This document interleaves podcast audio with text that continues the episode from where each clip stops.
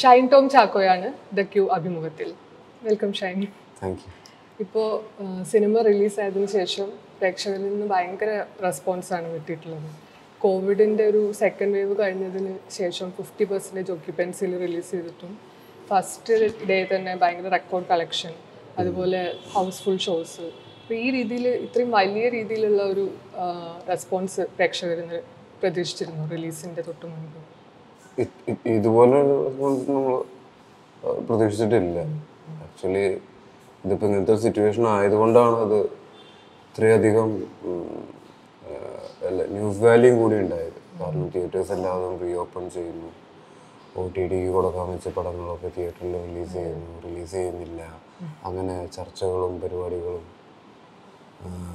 അതൊക്കെ കൂടി വന്നത് കൊണ്ടാണെന്ന് തോന്നുന്നു. ഇത് ഇത് ഭയങ്കരമായിട്ട് സ്പ്രെഡായി കുറുപ്പിന്റെ റിലീസ് പിന്നെ ദുൽഖറിനെ ഇഷ്ടമുള്ള ആളുകളുടെ എണ്ണം വളരെ കൂടുതലാണ്. ദുൽഖറിനെ എല്ലാവർക്കും ഇഷ്ടമാണ്. അപ്പോൾ ദുൽഖറിന്റെ ഒരു പടം വന്നിട്ട് ഒരുപാട് നാളായി. പിന്നെ തിയേറ്ററിൽ എല്ലാവരും ഒരുമിച്ചിരുന്ന് പടം കണ്ടിട്ട് ഒരുപാട് നാളായി. ഇടയിൽ ഒരിക്കൽ ഓപ്പൺ ചെയ്തെങ്കിലും നൈറ്റ് ഷോസ് ഉണ്ടായിരുന്നില്ല. നൈറ്റ് ഷോസ് ഇല്ലാതെയാകുമ്പോൾ തന്നെ ആ ഒരു ഫാമിലീസ് അങ്ങോട്ട് ഇറങ്ങില്ല തിയേറ്ററിലേക്ക് അപ്പൊ ഇപ്പൊ എല്ലാം ഓപ്പണായി എല്ലാ രാജ്യങ്ങളും എല്ലാ സ്ഥലങ്ങളും നമ്മുടെ ഇവിടെ സ്കൂൾസും അമ്പലങ്ങളും പള്ളികളും എല്ലാം ഓപ്പണായി. എല്ലാ മോൾ റെസ്റ്റോറന്റ്സ് എല്ലാം ഓപ്പണായി. അപ്പോൾ ആളുകൾക്ക് എല്ലാവരും വാക്സിനേറ്റഡ് ആയി. തുടങ്ങി. കഴിയാറായി എല്ലാവരും. അപ്പോൾ സ്വാഭാവികമായിട്ട് ആ പേടി വിട്ടുപോയി ആളുകളുടെ. ഇനി എല്ലാവർക്കും ഇനി എല്ലാവർക്കും ഇനി കൂട്ടം കൂടി പണ്ടത്തെ പോലെ ഒരുമിച്ചിരുന്ന് കാണാൻ പറ്റുന്ന അല്ലെങ്കിൽ ഇരിക്കാൻ പറ്റുന്ന സ്പേസുകൾക്ക് ആളുകൾ കുറേ കാലമായി മിസ് ചെയ്യുന്നത്. അപ്പം ഇതെല്ലാം കൂടി ആയിട്ട് അങ്ങനത്തെ ഒരു സിറ്റുവേഷനിൽ ഒരു പടം ഇങ്ങനെ ദുൽഖറിന്റെ പടം വരുന്നു എന്ന് പറഞ്ഞപ്പോൾ അത് കൂടുതൽ ഹൈ ആയി. ഇപ്പോൾ ഭാസ്കര പിള്ള ഭാസി പിള്ള എന്ന് പറഞ്ഞ ക്യാരക്ടർ സിനിമയിൽ കുറുപ്പ് എന്നുള്ള ക്യാരക്ടറിന്റെ കൂടെ തന്നെ നിൽക്കുന്ന അതേ രീതിയിൽ പ്രാധാന്യമുള്ള ഒരു ക്യാരക്ടറാണ് ഇപ്പോൾ ഒരുപാട് ചെറിയ ചെറിയ മാനറിസംസും കാര്യങ്ങളൊക്കെ ആ ഒരു ക്യാരക്ടറിനുണ്ട് തുടക്കം മുതലാണെങ്കിലും ഫസ്റ്റ് സീൻ തൊട്ട് തന്നെ ഭയങ്കരമായിട്ട് ശ്രദ്ധിക്കപ്പെടുന്ന ഒരു ക്യാരക്ടറും കൂടിയാണ് അപ്പോൾ അതിന്റെ കോസ്റ്റ്യൂം തൊട്ട് ഈ പറഞ്ഞ ഈ മാനറിസംസ് വരെ ആ ഒരു ക്യാരക്ടറിന്റെ ഒരു ഫോർമേഷൻ എങ്ങനെയായിരുന്നു? ഷൈൻ കൂടി ഇൻക്ലൂഡഡ് ആയിട്ടുള്ള ഒരു ഫോർമേഷൻ ഓൾറെഡി ക്യാരക്ടർ ഇത്ര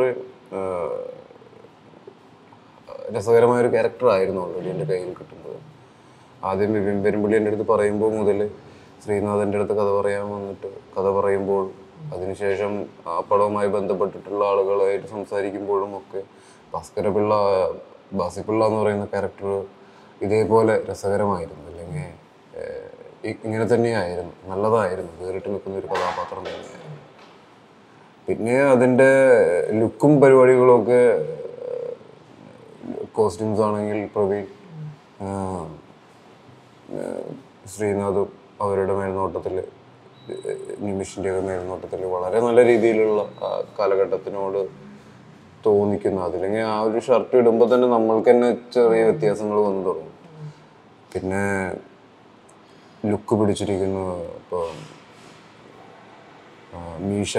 അതിന്റെ പ്രത്യേകതരം മീശയാണ്. ഇപ്പം ഈ മീശ നോർമലി ഉള്ള നമ്മുടെ ഇപ്പോഴത്തെ ഈ കാലത്തെ മീശയിൽ നിന്ന് ഈ പഴുതാര മീശ എന്ന് പറയും. ചുണ്ടിന് മേലെ. ആ മീശ വരുമ്പോൾ തന്നെ ഭയങ്കര വ്യത്യാസമാണ് ഫേസ് അപ്പോൾ അതും പിന്നെ നമ്മൾ ഉപയോഗിക്കുന്ന പ്രോപ്സ് തീപ്പെട്ടി ബീഡി ഇതെല്ലാം കാലഘട്ടത്തിനനുസരിച്ചുള്ളതായത് കൊണ്ട് ആ ക്യാരക്ടറിൽ പിന്നെ അതെല്ലാം അവർ ഓൾറെഡി റെഫറൻസ്ഡ് റെഫറൻ ഒരുപാട് റെഫറൻസ് എടുത്ത് എല്ലാം സെറ്റ് ചെയ്ത് വെച്ചിട്ടുണ്ടായിരുന്നു. പിന്നെ അതൊക്കെ നമ്മൾ നമ്മൾ എടുത്ത് ജസ്റ്റ് ഇടുന്നു നമ്മൾ അപ്ലൈ ചെയ്യുന്നു ആ സ്പേസിൽ ഇരിക്കുന്നു എന്നുള്ളത് മാത്രമേ നമുക്ക് ചെയ്യാനുണ്ടായിരുന്നുള്ളൂ. ഓട്ടോമാറ്റിക്കലി നമ്മൾ ഇങ്ങനെ ഒരു സ്പേസിൽ ഇപ്പോൾ ഒന്ന് ഇരിക്കുന്ന സമയത്ത് ഈ ഒരു കാലഘട്ടം നമ്മുടെ ബോഡി ലാംഗ്വേജിലൊക്കെ വരും. ഇപ്പൊ ഈ പ്രോപ്സ് ഒക്കെ മാറ്റി പഴയ കാലഘട്ടമാക്കി ഇരുന്ന് കഴിഞ്ഞാൽ അതേപോലെ വരും. ഇപ്പോൾ ഫസ്റ്റ് സീൻ തൊട്ട് തന്നെ ഭയങ്കര ഒരു ഓളം ക്രിയേറ്റ് ചെയ്തിരുന്നു സിനിമയ്ക്ക് ഷൈനിന്റെ ക്യാരക്ടർ വന്നതിന് ശേഷം. ഒരു വേറൊരു വൈബായിരുന്നു ആ ക്യാരക്ടർ ഇപ്പോൾ എന്താ പറയുക സിനിമയിലുള്ള പിന്നെ ഷൈനിന്റെ ഓരോ സീനുകൾ എടുത്ത് നോക്കുകയാണെങ്കിൽ ഇപ്പോൾ പോലീസുകാരന്റെ മറ്റേ കൈ പൊള്ളിയതിന് ശേഷമുള്ള പോലീസുകാർ വന്ന് അന്വേഷിക്കുന്ന സീനൊക്കെ ഉണ്ടല്ലോ. ഞാൻ ഇങ്ങനെ തന്നെയാണ് സാർ എന്നൊക്കെ പറയുന്നത്. അതുപോലെ ഈ ഭ്രാന്ത അത് മറ്റേ വിളക്കുന്ന വീഡിയോ കത്തിക്കുന്ന സീൻ അങ്ങനെ ആ പെട്രോൾ മാക്സ് എന്ന് അങ്ങനത്തെ കുറെ കുറെ സാധനങ്ങൾ ഉണ്ടായിട്ടുണ്ടായിരുന്നു. അപ്പൊ ഇതൊക്കെ പിന്നെ ഷൈൻ തന്നെ ഇട്ടതാണോ? അതോ എന്തെങ്കിലും പർട്ടിക്കുലർ ആയിട്ട് ശ്രീനാഥ് പെട്രോൾ മാക്സ് വീഡിയോ എത്തിക്കുന്നത് കത്തിക്കുന്നത് നമ്മൾ ചെറുപ്പം മുതലേ കണ്ടിട്ടുള്ളതാണ്. അതായത് ബീഡിക്ക് കത്താൻ എന്താണ് വേണ്ടത്? തീ. അപ്പൊ ബീഡി ചുണ്ടുപോയില്ല ചോദിക്കുമ്പോൾ മുന്നിൽ തീ വരുമ്പോൾ സ്വാഭാവികമായിട്ടും അങ്ങോട്ട് പോകും അതാണ് ഞാൻ പറഞ്ഞത്. അത് ആ സാധനങ്ങൾ അല്ലെങ്കിൽ നമുക്ക് ചുറ്റുമുള്ള ആ പ്രോപ്സ് ആണ് നമ്മളെ അങ്ങനെയൊക്കെ ചെയ്യിപ്പിക്കുന്നത്. ഇതൊന്നും ഇല്ലെങ്കിൽ അതൊന്നും ചെയ്യില്ല. പിന്നെ അതിനു മുന്നേ ചോദിച്ചത് എന്താണ്? അല്ല ആ, മറ്റേ പോലീസുകാരുടെ പോലീസ് അതൊക്കെ ഓൾറെഡി സ്ക്രിപ്റ്റഡ് ആണ്. അതായത് ഈ പോലീസ് അന്വേഷിക്കാൻ വരുമ്പോ ഇയാൾ കൈയൊക്കെ അതായത് പുള്ളിയിട്ടുണ്ട്. അത് കാണാതിരിക്കും ഇങ്ങനെ ഇട്ട് സാധാരണ രീതിയിൽ അല്ലാതെ ഒരു കണ്ട എന്ന ഒരു കള്ളലക്ഷണം തോന്നിപ്പിക്കുന്ന ഒക്കെ ഇട്ടിട്ട് നോർമൽ അല്ലാത്ത രീതിയിൽ തോന്നിപ്പിക്കണം. അങ്ങനെയായിരുന്നു സ്ക്രിപ്റ്റുകളുടെ സാധനം. ഓൾറെഡി അത് അങ്ങനെ തന്നെയായിരുന്നു. വളരെ ലൗഡ് ആയിട്ടുള്ള ഒരു ക്യാരക്ടറാണ് ബാസിബിള്ള എന്ന് പറയുന്നത്. അപ്പോൾ അത് ചെയ്യാൻ ഇപ്പൊ ഈ പറഞ്ഞ പോലെ ഈ കാലഘട്ടത്തിന് അനുസരിച്ചിട്ടുള്ള പ്രോപ്സും കാര്യങ്ങളും സ്ക്രിപ്റ്റിൽ വളരെ കൃത്യമായിട്ടുള്ള എങ്ങനെയായിരിക്കണം ഈ ക്യാരക്ടർ എന്നുള്ളത് ഒക്കെ പറഞ്ഞു വെച്ചിരുന്നു എന്ന് പറയുന്നുണ്ട്. പക്ഷെ അതിൽ അപ്പുറത്തേക്ക് എന്തെങ്കിലും ഒരു ചലഞ്ച് ഉണ്ടായിരുന്നോ? അതോ സ്ക്രീനിൽ നമ്മൾ കണ്ട പോലെ തന്നെ വളരെ ഈസി ആയിട്ട് ചെയ്ത ഒരു ക്യാരക്ടറായിരുന്നു അത്? വളരെ ഈസി ആയിട്ട് ചെയ്യാൻ പറ്റുന്ന ക്യാരക്ടറാണ് ശരിക്കും ബാ- കാരണം നോർമലായിട്ടുള്ള ഒരാൾ ഒരാൾ ബാസിപിള്ളിയും തമ്മിലുള്ള വ്യത്യാസം എന്ന് പറഞ്ഞു കഴിഞ്ഞാൽ ബാസിബിള രാവിലെ മുതൽ അടിച്ച് നല്ല ജിൽ ജിൽ നിൽക്കുന്ന ക്യാരക്ടറാണ് രണ്ട് എണ്ണം അടിച്ചു കഴിഞ്ഞാൽ തന്നെ ആളുകളിൽ ഒരു ഓളം വരില്ലേ? നമ്മളിലെല്ലാവരിലും. രണ്ടെണ്ണം അടിച്ചു കഴിഞ്ഞ് മൂന്നെണ്ണം അടിച്ചു കഴിഞ്ഞാൽ നമ്മുടെ നമ്മളെ കൂട്ടുകാരുടെ ഇടയിലാണെങ്കിലും വീടുകാരുടെ ഇടയിലാണെങ്കിലും അടിച്ചു കഴിഞ്ഞ ഒരു ഓളം മൊത്തം പൊതുവേ നമ്മുടെ ഫങ്ഷൻസിനൊക്കെ വരുമല്ലോ.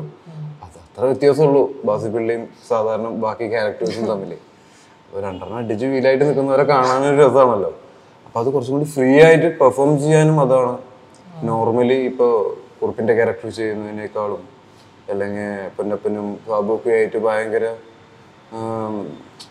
ഡ്രൈ ആയിട്ട് അവർക്ക് നോർമലായിട്ട് നിൽക്കണമല്ലോ മനസ്സിലായി? അപ്പോൾ അതിനേക്കാൾ ഈസി കുറച്ച് ഒരു നിയന്ത്രണ രേഖകളും ഇല്ലാതെ നിൽക്കാനാണ് ലൂസായിട്ട് ലൂസായിട്ട് നിൽക്കാനാണ് അങ്ങനത്തെ ക്യാരക്ടേഴ്സിന്റെ പ്രത്യേകതകളാണ് ആ കാണുന്നതൊക്കെ നമ്മൾ എല്ലാ ക്യാരക്ടേഴ്സും നമുക്ക് അങ്ങനെ ചെയ്യാനും പറ്റില്ല. ഇപ്പോ ശ്രീനാഥ് ഇങ്ങനെ ഭയങ്കര ഫ്രീഡം തന്നിരുന്നു. ഫ്രീഡം തരുന്നു പറഞ്ഞാൽ അങ്ങനെ ഒരു ആംബിയൻസ് സെറ്റ് ചെയ്ത് തരിക എന്ന് പറഞ്ഞു കഴിഞ്ഞാൽ ഡയറക്ടറുടെ മെയിൻ പരിപാടി. ഒരു ആക്ടറിന് പെർഫോം ചെയ്യാനുള്ള. പ്രത്യേകിച്ച് സിനിമയിൽ കാരണം ആ ആംബിയൻസ് ആണല്ലോ നമ്മൾ കണ്ടുകൊണ്ടിരിക്കുന്നത്. ആ കാലഘട്ടം വളരെ നല്ല ക്വാളിറ്റിയിൽ കാണാൻ പറ്റുന്നുണ്ടല്ലോ. അപ്പോൾ അങ്ങനത്തെ ഒരു സ്പേസ് ക്രിയേറ്റ് ചെയ്ത് തരിക ഇങ്ങനത്തെ ഒരു ക്യാരക്ടറിന്റെ പരിപാടികൾ ഇങ്ങനെയൊക്കെയാണ് ഇതൊക്കെയാണ് അവിടെ വരുന്ന മാറ്ററുകളും കാര്യങ്ങളും എന്ന് പറഞ്ഞ് ഒരു ആക്ടറിനെ ആ സീനിലേക്ക് വിടുന്നതാണ് ഒരു ഡയറക്ടർ ചെയ്യേണ്ട കാര്യം. അത് വളരെ നല്ല രീതിയിൽ നമുക്ക് യാതൊരു ടെൻഷനും തരാതെ യാതൊരു കൂടുതലായിട്ട് കൺട്രോൾ ചെയ്യാതെ. ബാക്കി ആക്ടേഴ്സിനെ കൺട്രോൾ ചെയ്യുന്നുണ്ട് പക്ഷെ ബാസിപ്പിള്ളിനെ കൺട്രോൾ ചെയ്യേണ്ടെന്ന് പുള്ളി എല്ലാവരുടെ അടുത്തും പറയും ബാസിപ്പിള്ള ഇന്ന ഒരു മാർക്കിൽ വന്ന് നിൽക്കണം നിമിഷിനോടും പറയും ഇന്നൊരു മാർക്കിൽ വന്ന് നിൽക്കണം അത് കഴിഞ്ഞാൽ ഇരിക്കുവോ നിൽക്കുവോ അത് തലകുത്തി മറിയോ എന്തോ വേണമെങ്കിൽ ചെയ്യും ബാസിപ്പിള്ള. അതൊന്നും മുൻകൂട്ടി പ്ലാൻഡ് ആവരുത് അല്ലെങ്കിൽ അത് ഡിസൈൻഡ് ആവരുത് ഭയങ്കര. തോന്നരുത്. അങ്ങോട്ട് പോവുകയാണെങ്കിൽ അതിനനുസരിച്ച് മൂവ് ചെയ്യാന്നുള്ളത് മാത്രമേ ഉള്ളൂ. അല്ലാതെ ക്യാമറയ്ക്ക് അനുസരിച്ച് പെർഫോം ചെയ്യേണ്ട ഒരു ക്യാരക്ടർ അല്ല ബാസിക്കുള്ള. ബാസിക്കുള്ളയുടെ മൂവ്മെന്റിനനുസരിച്ച് ചിലപ്പോൾ ബാസിക്കുള്ള ഫ്രെയിമിന് ഔട്ടൊക്കെ പോയിരിക്കാം. തിരിച്ചു വരുമായിരിക്കും മനസ്സിലായ? ചിലപ്പോൾ ആ വഴി കറങ്ങി തിരിഞ്ഞ് വേറെ എന്തെങ്കിലുമൊക്കെ ചെയ്തിട്ടൊക്കെ ആയിരിക്കും വരും അതാണ് ആ ക്യാരക്ടറിന് കൊടുക്കുന്ന ആ ഫ്രീഡം അല്ലെങ്കിൽ ആ ക്യാരക്ടറിന് ആവശ്യമുള്ള ഒരു സ്പേസ് എന്ന് പറയുന്നത് ഇപ്പോൾ സിനിമയിൽ കുറുപ്പിന്റെ ഒരു villainism actually throughout reflect ചെയ്യുന്നത് ബാസിപ്പിള്ളയിലൂടെയാണ് ഒരു പോയിന്റ് വരെ. നമുക്കതിൽ ചില പോർഷനിൽ നമുക്കൊരു പക്ഷെ തോന്നും ഓക്കെ ബാസിപ്പിള്ളയാണോ വില്ലൻ എന്നുള്ളത്. പിന്നീട് അത് ജസ്റ്റിഫൈ ചെയ്യുന്നുണ്ടെങ്കിൽ പോലും. അപ്പോൾ അത് ഓൾറെഡി സ്ക്രിപ്റ്റ് കേട്ട സമയത്ത് തന്നെ അത് അങ്ങനെ കൺവിൻസിങ് ആയിട്ട് ഓൾറെഡി കഥയിൽ അങ്ങനെയാണ്. കാരണം ബാസിപ്പിള്ള എന്ന് പറയുന്ന ഒരാൾ അതാണ് ക്യാരക്ടർ ബാസ് പുള്ളിക്ക് അപ്പൊ അയാളെ ചാക്കോനെ കൊല്ലണമെന്നോ ഒരു ശവം കിട്ടണമെന്നോ ഒന്നും ഇല്ലല്ലോ. അപ്പൊ അത് ആരാണ് വന്ന് പറയുന്നത്? കുറുപ്പ്. അപ്പൊ കുറുപ്പിനെ സംബന്ധിച്ച് ഒരു ബോഡി കിട്ടുക എന്നുള്ളതാണ്. അപ്പൊ ആ ബോഡി ഇനി ഇപ്പോ ശവം കിട്ടിയില്ലെങ്കിൽ ആരെങ്കിലും കൊന്നിട്ടാണെങ്കിലും ഈ പുള്ളി കൊണ്ടുവന്ന് തരും. അതൊന്ന് പറഞ്ഞാൽ മതി ശവം എന്ന് മനസ്സിലായി? അതാണല്ലോ ബാസിപ്പിള്ള അപ്പൊ അങ്ങനെയുള്ള ഒരാളെ ഉപയോഗിക്കുക എന്ന് പറയുന്നതാണ് ക്രിമിനൽ മൈൻഡ് എന്ന് പറയുന്നത്. അല്ലാതെ ഒരാളെ കൊല്ലണം എന്നില്ല ഒരാൾ ഇടിക്കണം എന്നില്ല മനസ്സിലായില്ലേ? റൂഡായിട്ട് സംസാരിക്കണം എന്നില്ല ആ ക്രിമിനൽ ഒരു ക്രിമിനൽ മൈൻഡ് ഒരു ക്രിമിനൽ എന്ന് പറയുന്നത് അതാണ്. അയാൾ ബുദ്ധിപരമായിട്ടാണ് കാര്യങ്ങൾ നീക്കുക. അയാൾ ചിലപ്പോൾ കൈയും കെട്ടിയും വെറുതെ ഇരിക്കുകയായിരിക്കും അത് അങ്ങനെ തന്നെയായിരുന്നു കുറുപ്പിന്റെ നമ്മൾ ഇതിന് പിന്നാലെ ഇവർ കുറേ റെഫറൻസുകൾ എടുത്തപ്പോഴും കുറുപ്പ് ഡയറക്റ്റ്ലി ഇതൊന്നും ചെയ്യുന്നില്ല. കാരണം കുറുപ്പ് തന്നെയല്ലേ കൊല്ലുന്നത്. അപ്പോൾ ഒരു സ്ഥലത്തും കുറുപ്പ് വരാൻ പാടില്ല. എന്താണ് എക്സ്പോഷർ ഉണ്ടാവാൻ പാടില്ല കുറുപ്പ് എന്ന് പറയുന്ന ഒരാൾക്ക്. ആ നാട്ടിൽ ഇങ്ങനെ പ്രശ്നം അതാ അതുകൊണ്ടാണ് അവരെ വിടുന്നത്. കുറുപ്പ് പോലും ഇല്ല പല സീക്വൻസുകളിലും അതങ്ങനെ വേണം ആ കേസിന്. കാരണം കുറുപ്പ് ആയാലും കൊല്ലപ്പെടേണ്ടത് അപ്പോൾ കുറുപ്പിനെ അവിടെ ഇവിടെയൊക്കെ കണ്ടു ഇവരുടെ കൂടെ കണ്ടു എന്ന് പറയുമ്പോൾ കൂടുതൽ തെളിവുകൾ കൊടുക്കുകയല്ലേ ഇപ്പോൾ ഇപ്പോൾ കൽപ്പകവാടി ബാറിൽ അങ്ങനെ പ്രശ്നം ഉണ്ടാവുമ്പോൾ തന്നെ ഇയാൾ പ്രശ്നം ടെൻഷൻ ആവുന്നുണ്ട് ഇയാൾക്ക് കാരണം ഇതൊക്കെ നോട്ടീസ്ഡ് ആയി കഴിഞ്ഞത് അറിയും നാളെ എന്തെങ്കിലും പ്രശ്നം വന്നാൽ ഇങ്ങനെ കുറച്ച് പേര് ഇവിടെ പ്രശ്നം ഉണ്ടാക്കി. മനസ്സിലായ? അപ്പോൾ അതിന് മാക്സിമം കുറുപ്പ് സ്റ്റ്- ഒഴിഞ്ഞു നിന്നുകൊണ്ടാണ് പുള്ളി ആ സിറ്റുവേഷൻ ഹാൻഡിൽ ചെയ്തത്. അങ്ങനെ മാറി നിൽക്കണമായിരുന്നു എല്ലാം ബാസിനെ ഏൽപ്പിച്ചത് അല്ലെങ്കിൽ ബാസി പിള്ളേനെ ഏൽപ്പിച്ചത് അതുകൊണ്ടാണ്. അതുപോലെ എവിടെന്നെങ്കിലും ഒരു ശവം കൊണ്ടുവരും. പിന്നെ ഇനി സാബുവിനെയാണെങ്കിലും കൊന്നിട്ട് കൊണ്ടുവരും എന്നുള്ളത് പുള്ളിക്ക് അറിയാം. പുള്ളീനെ ഇപ്പൊ കൊല്ലാതെ രക്ഷപ്പെട്ടത് ഭാഗ്യം. ടോവിനോന്റെ കൂടെയുള്ള സീക്വൻസ് ഭയങ്കര ടോവിനോ ഒരു ഈ രീതിയിലുള്ള ഒരു പഴയ പാവം ആ സാധനം കുറെ കാലത്തിന് ശേഷമാണ് ടോവിനോനെ ഇങ്ങനെ കാണുന്നത്. അതിൽ ഇപ്പൊ ടോവിനോയുടെ ക്യാരക്ടറും ഷൈന്റെ ക്യാരക്ടറും നോക്കുമ്പോൾ ഭയങ്കര എന്താ പറയാ ഭയങ്കര ലൗഡും അതേപോലെ ഭയങ്കര ഭയങ്കര പാവം ആയിട്ടുള്ള ആ ഒരു സീക്വൻസ് ഒക്കെ എങ്ങനെയായിരുന്നു? ഈ ഇത് കുടിപ്പിക്കുന്ന സീനെ കാണുമ്പോൾ നമുക്ക് ഭയങ്കര ഒരു ബുദ്ധിമുട്ട് കാരണം നിങ്ങളെ ക്യാരക്ടറിന്റെ ആ ഒരു ഗ്രാഫ് ഇങ്ങനെ അതായത് ആദ്യം കുടുക്കി എന്ന് പറഞ്ഞിട്ട് പിന്നെ പിന്നെ അതങ്ങോട്ട് ആ പിന്നെ ഇയാൾക്ക് ആദ്യം നല്ല രീതിയിൽ പറയും. ഇപ്പൊ ആ വേറെ അടുത്ത ആരെങ്കിലും പറയണ്ടല്ലോ? വാ രണ്ടെണ്ണം അടിക്കാം. ഏയ്, രണ്ടെണ്ണം അടിക്കാടാ.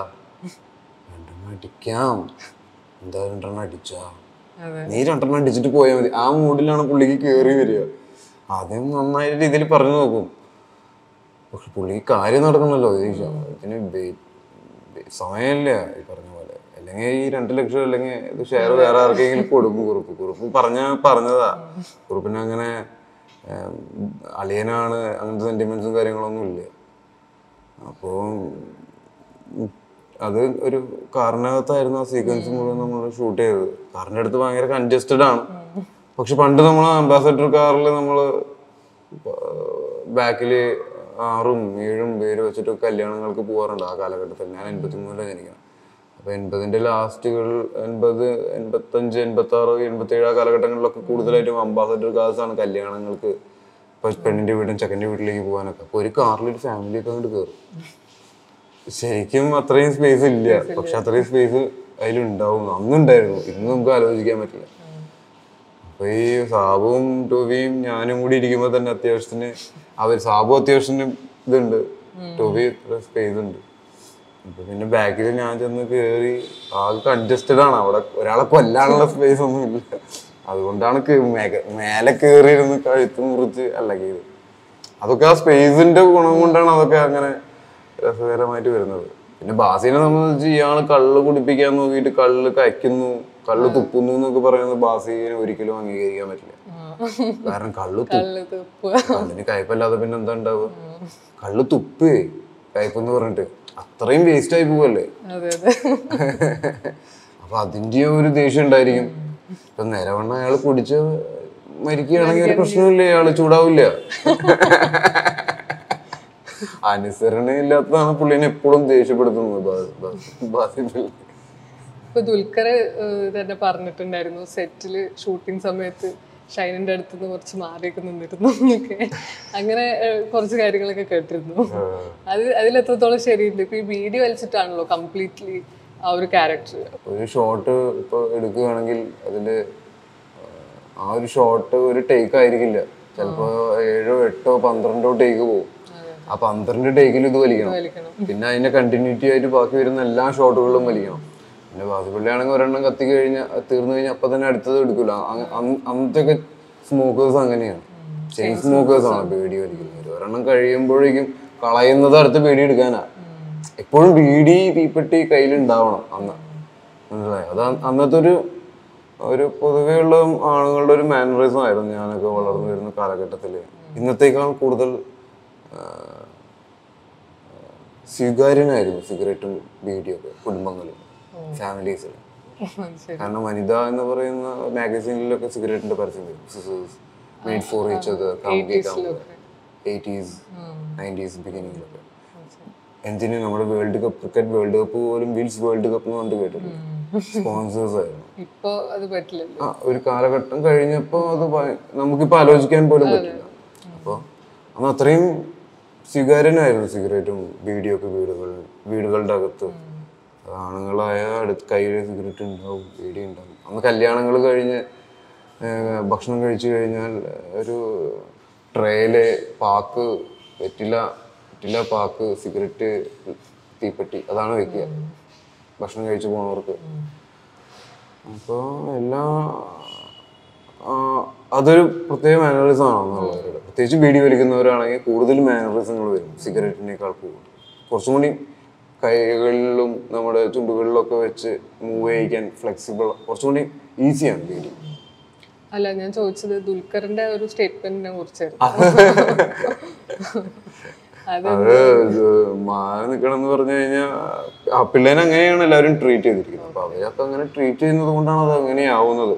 ബാസി പിള്ളയാവുന്നത് മനസ്സിലായോ അല്ലാതെ ഷൈനിനോടുള്ള ഒരു അതായത് ആ ഒരു ക്യാരക്ടർ അത്ര റിയൽ ആയിട്ട് അങ്ങനെ ഇന്റിമിഡേറ്റഡ് ആയിട്ട് മാറുന്നതൊന്നും അല്ല അങ്ങനെ എവിടെയോ ഞാൻ